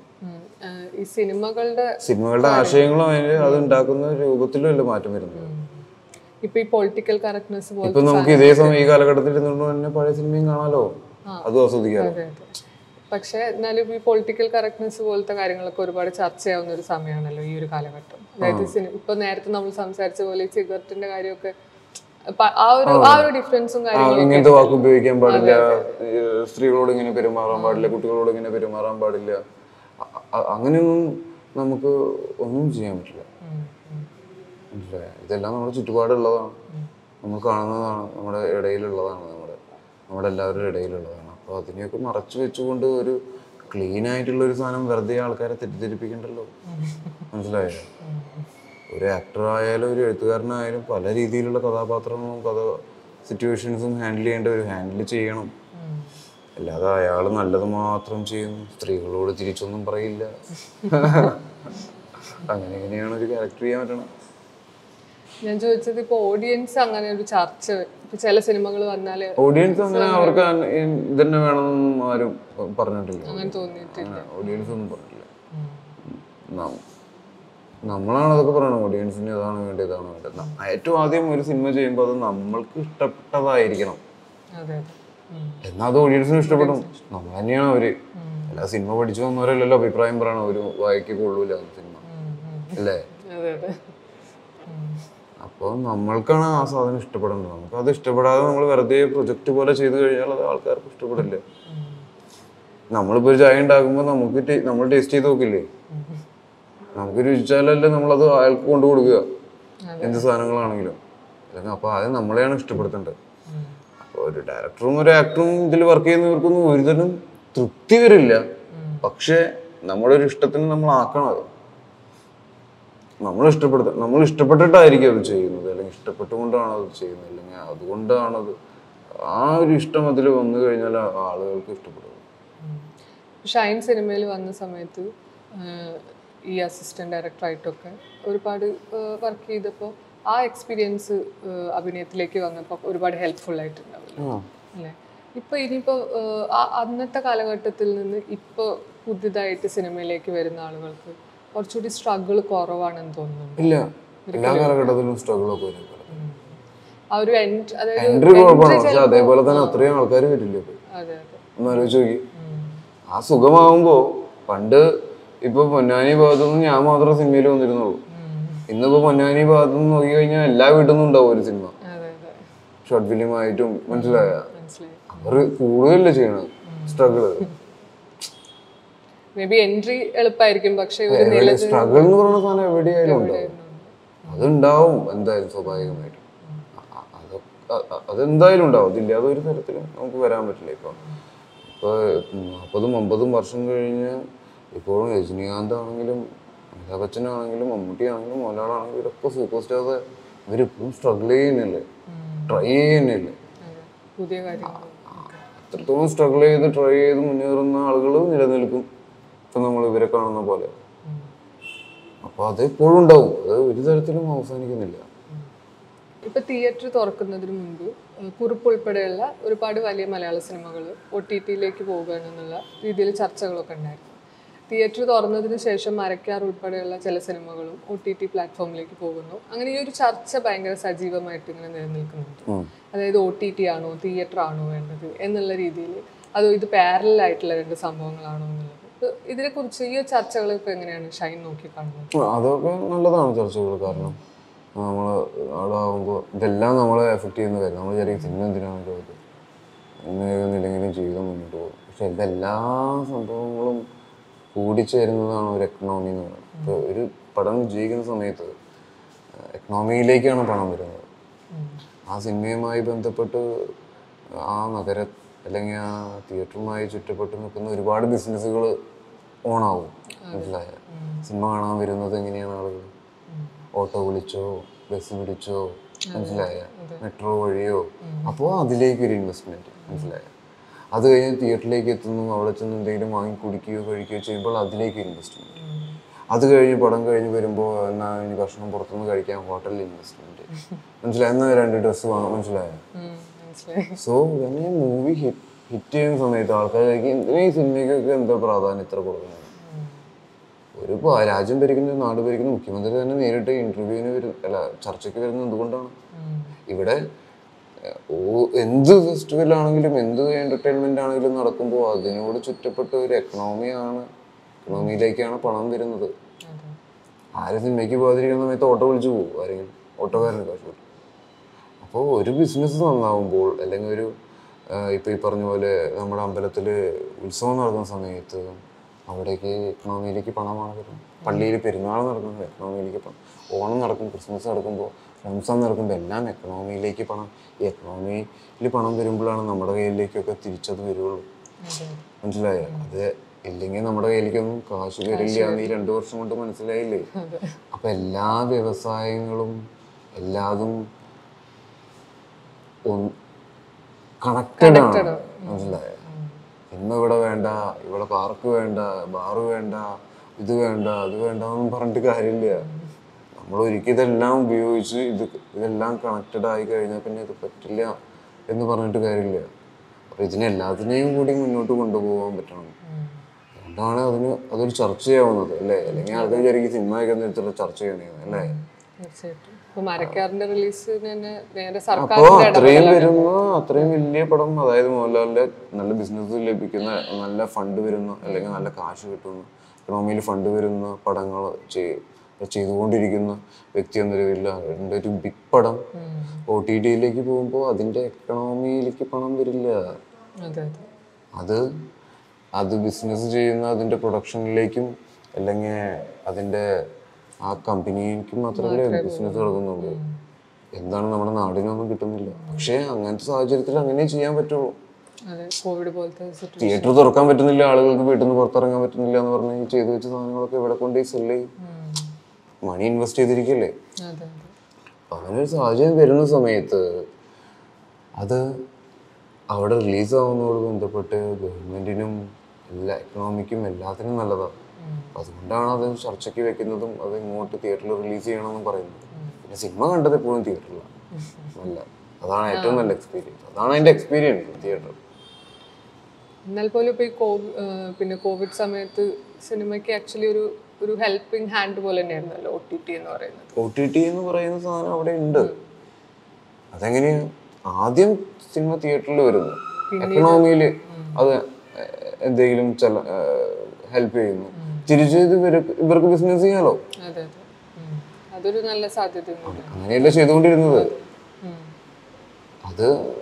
മറ്റിടത്ത് പോകുമ്പോൾ എക്കണോമിയിലേക്ക് പണഫണമില്ലോ ഏതെങ്കിലും ഒരു ഭാഗത്തേക്ക് മാത്രമാണ് ഈ ഫണ്ട് പോവുള്ളൂ. ഏതെങ്കിലും ഒരു ഭാഗത്ത് പോയി കെട്ടിക്കിടന്നിട്ട് കാര്യമില്ല. മനസ്സിലായോ? ഇപ്പൊ ഈ ഒരുപാട് ഇനിയിപ്പോ സിനിമകൾ എക്സ്ക്ലൂസീവ്ലി ഒ ടി ടിയിലേക്ക് ചെറിയ രീതിയിൽ ചെറിയ ബജറ്റിലൊക്കെ സിനിമകൾ ചെയ്യുന്നുണ്ട്. അത് അതിനു വേണ്ടി പടം ചെയ്യുന്നു പറഞ്ഞു കഴിഞ്ഞാൽ തിയേറ്റേഴ്സ് ഓപ്പൺ ഇല്ലാത്ത സമയത്ത് മാത്രമാണ് നമ്മൾ ചെയ്തിട്ടുള്ളൂ. ചെയ്തിട്ടുള്ളത് അല്ലാതെ അതിനു വേണ്ടിയിട്ടല്ല പടം ചെയ്യുന്നത്. സിനിമ ചെയ്യുന്നത് തിയേറ്ററിൽ ഇറക്കാൻ വേണ്ടിയിട്ടാണ്. സിനിമ സിനിമ എന്ന് പറയുന്നത് ഒ ടി ടി എന്ന് പറയുന്ന ഒരു മാധ്യമത്തിനെ കണ്ടുകൊണ്ടല്ല സിനിമ ഉണ്ടായിട്ടുള്ളത്. തിയേറ്ററിനെ തിയേറ്ററിൽ കളിക്കുന്ന ഒരു സാധനമായിട്ടാണ് സിനിമ ജനിച്ചിട്ടുള്ളത് അല്ലേ? അല്ലാതെ ടി വിയിലേക്ക് ഞാൻ തിയേറ്റർ കണ്ടതിന് ശേഷമാണ് ടി വി വന്നത് ടി വി കണ്ടിട്ട് ഞാൻ ഒരു പത്ത് വർഷം ജനിച്ചു ജനിച്ചതിന് പത്ത് വർഷം കഴിഞ്ഞിട്ടാണ് ഏഷ്യാനെറ്റും കൂരിയും അങ്ങനത്തെ ചാനലുകളൊക്കെ വന്നു തുടങ്ങിയത്. അപ്പൊ അതിന് മുന്നേയും ഇവിടെയുള്ള ഇതെന്ന് പറഞ്ഞ സിനിമയാണ് സിനിമ തിയേറ്റേഴ്സാണ് അതിനുശേഷം ഇതൊക്കെ വന്നിട്ടുള്ളൂ. ഈ പറയുന്ന കമ്പ്യൂട്ടർ ആണെങ്കിലും മൊബൈൽ ആണെങ്കിലും എല്ലാ സാധനങ്ങളും ഇവിടെ. അല്ലേ? അങ്ങനെ തന്നെയായിരിക്കും ലോകത്ത് എല്ലായിടത്തും തോന്നും. അപ്പോൾ സിനിമ എന്നൊരു കലാരൂപം ഓരോ കലാരൂപവും കാണിക്കേണ്ടതും കാണേണ്ടതുമായിട്ടുള്ള ഓരോ സാഹചര്യങ്ങളുണ്ടല്ലോ. അതിനെ പറ്റിയ ഏറ്റവും നല്ല സാഹചര്യം തിയേറ്റർ. ആദ്യത്തെ തമിഴ് സിനിമയാണ് വിജയുടെ കൂടെ ചെയ്തിട്ടുള്ളത്. ബീസ്റ്റിന്റെ വിശേഷങ്ങൾ എന്തൊക്കെയാണ് ബീസ്റ്റിന്റെ വിശേഷങ്ങൾ നമ്മൾക്ക് ബീസ്റ്റ് എന്ന് മാത്രമേ പറയാൻ പറ്റുള്ളൂ എന്റെ അപ്പുറത്തേക്ക് ഒന്നും ഇപ്പൊ പറയാൻ പറ്റില്ല. അത് ആ പ്രൊഡക്ഷൻ കമ്പനിയായിട്ടുള്ള എഗ്രിമെന്റാണ് ഓ. ഒരു കാരണവശാലും ഒരു കാര്യവും ആരെയും സംസാരിക്കാൻ പാടില്ല. ക്യാരക്ടർ എന്താണെന്നൊന്നും പറയാൻ ഒന്നും പറയാൻ പറ്റില്ല. അതിന്റെ ഡയറക്ടറിന് പോലും അവകാശമില്ല. എന്നാലും ആ ഒരു എക്സ്പീരിയൻസ് എങ്ങനെ ഉണ്ടായിരുന്നു എക്സ്പീരിയൻസ് വിജയ് എന്ന് പറയുന്ന ഒരു വ്യക്തി നമ്മളെ ഒരു തരത്തിലും ടെൻഷൻ അടിപ്പിക്കില്ല. അതായത് അത്രയും കാം ക്വയറ്റ് ആയിട്ടുള്ള ഒരു വ്യക്തി. പുള്ളിയുടെ ശബ്ദം പോലും നമ്മൾ അടുത്ത് ചെന്ന് ഇങ്ങനെ നമ്മൾ കേൾക്കും അത്രയും കാമൻ ഞാൻ എന്റെ അച്ഛനമ്മയൊക്കെ അല്ല വന്നപ്പോ പറഞ്ഞു അച്ഛനമ്മ അമ്മയെ പറഞ്ഞു ഞാൻ എപ്പോഴും ചൂടാവും ആളുകളുടെ അടുത്ത് ഹാഷായിട്ട് സംസാരിക്കുന്നു. അപ്പൊ ഞാൻ പറഞ്ഞു അങ്ങനെ ഒരു പരാതിയുണ്ട്. ഉണ്ട് പറഞ്ഞു വിജയ് അത് തീരെ ആരോടൊപ്പം ചൂടാവില്ല ഷൗട്ട് ചെയ്യുന്നു അപ്പൊ അങ്ങ് എന്റെ അമ്മ പറഞ്ഞു അങ്ങനെയാ വേണ്ടേ. അപ്പൊ പുള്ളി പറയാ ഞാനും ഷൗട്ട് ഒക്കെ ചെയ്യും. പറയല്ല ഞാൻ പൊതുവെ പബ്ലിക്കിലി നിന്ന് ഷൗട്ട് ചെയ്യാമോ അങ്ങനെ ഞാൻ ചെയ്യാറില്ല. പുള്ളി ഭയങ്കര സൈലന്റ് സിനിമ കാണുന്ന ആ ഒരു രീതിയിലേ അല്ല. നമ്മൾ ഭയങ്കര സ്മാർട്ട് ആയിട്ട് ലൗഡ് ആയിട്ടുള്ള ഒരു ക്യാരക്ടർ പക്ഷെ ഇത് ഭയങ്കര പുള്ളി ഭയങ്കര ഷൈ ആയിട്ടുള്ള ഒരു ക്യാരക്ടർ അതിന്റെ റിലീസ് എന്നായിരിക്കും ഒന്നും പറയാൻ പറ്റുന്നുണ്ടാവില്ല ബീസ്റ്റിന്റെ ഒരു റിലീസ് വിജയുടെ പടങ്ങളൊക്കെ ഇറങ്ങുന്ന ഒരു ഫെസ്റ്റിവൽ ഇല്ലേ? പൊങ്കൽ പൊങ്കൽ. അതെന്നാ പൊങ്കൽ ജാനുവരി സമയത്തായിരിക്കും. ആ സമയത്തായിരിക്കും. അത് ഇതൊക്കെ ഷൂട്ട് ചെയ്ത് ഒരുപാട് വർക്ക് പോസ്റ്റ് വർക്കുകൾ അതിന്റെ ഉണ്ടായിരുന്നു എന്റെ പോർഷൻ കഴിഞ്ഞു. പക്ഷെ പോസ്റ്റ് വർക്ക് ഷൂട്ട് ഇപ്പൊ ഡിസംബർ പകുതി കഴിഞ്ഞാലും അതിന് പോസ്റ്റ് വർക്കുകൾ ഒരുപാട് ഉണ്ടായിരിക്കും. വി എഫ് എക്സ് അതൊക്കെ ചെയ്തു വരുമ്പോൾ സമയം എടുക്കും ഇനിയിപ്പോ ഷൈനിന്റെ റിലീസിനായിട്ടിരിക്കുന്ന അടി അല്ല, അത് നമ്മൾ മുന്നേ മുതൽ ചെയ്തു വെച്ച റോയ് വെയിൽ കുടുക്ക് കൊച്ചാൾ പട പടവെട്ട് അടി അടിത്തട്ട് ഭീഷ്മപർവം ജിന്ന് പിന്നെ പന്ത്രണ്ട് ബീസ്റ്റ് വെള്ളേപ്പം തമി അതായത് രണ്ടായിരത്തി പത്തൊമ്പതിൽ റിലീസ് ചെയ്തിട്ടില്ലല്ലോ. ഇനിയിപ്പോ ഷൂട്ട് നടന്നുകൊണ്ടിരിക്കുന്നത് നടന്നുകൊണ്ടിരിക്കുന്നത് ഇപ്പോ പുതിയ അച്ചു ഡയറക്ട് ചെയ്യുന്ന പടം. അല്ലാതെ വേറെ വർക്കുകളൊക്കെ പോണായിട്ടുണ്ടോ അങ്ങനെയൊക്കെ പിന്നെ അതാണ് ഇപ്പൊ നടന്നുകൊണ്ടിരിക്കുന്നത്. പിന്നെ അത് കഴിഞ്ഞ് തല്ലുമാല ആ അപ്പൊ എന്തായാലും സംസാരിച്ചതിൽ വളരെ സന്തോഷം. സന്തോഷം. കുറിപ്പിന്റെ വിജയത്തിന് കൺഗ്രാറ്റുലേഷൻസ് ഇനിയും കുറെ ഡിഫറെന്റ് ആയിട്ടുള്ള ക്യാരക്ടേഴ്സ് ഷൈൻ ഉണ്ടാവട്ടെ എന്ന്. അപ്പോൾ all the best thank you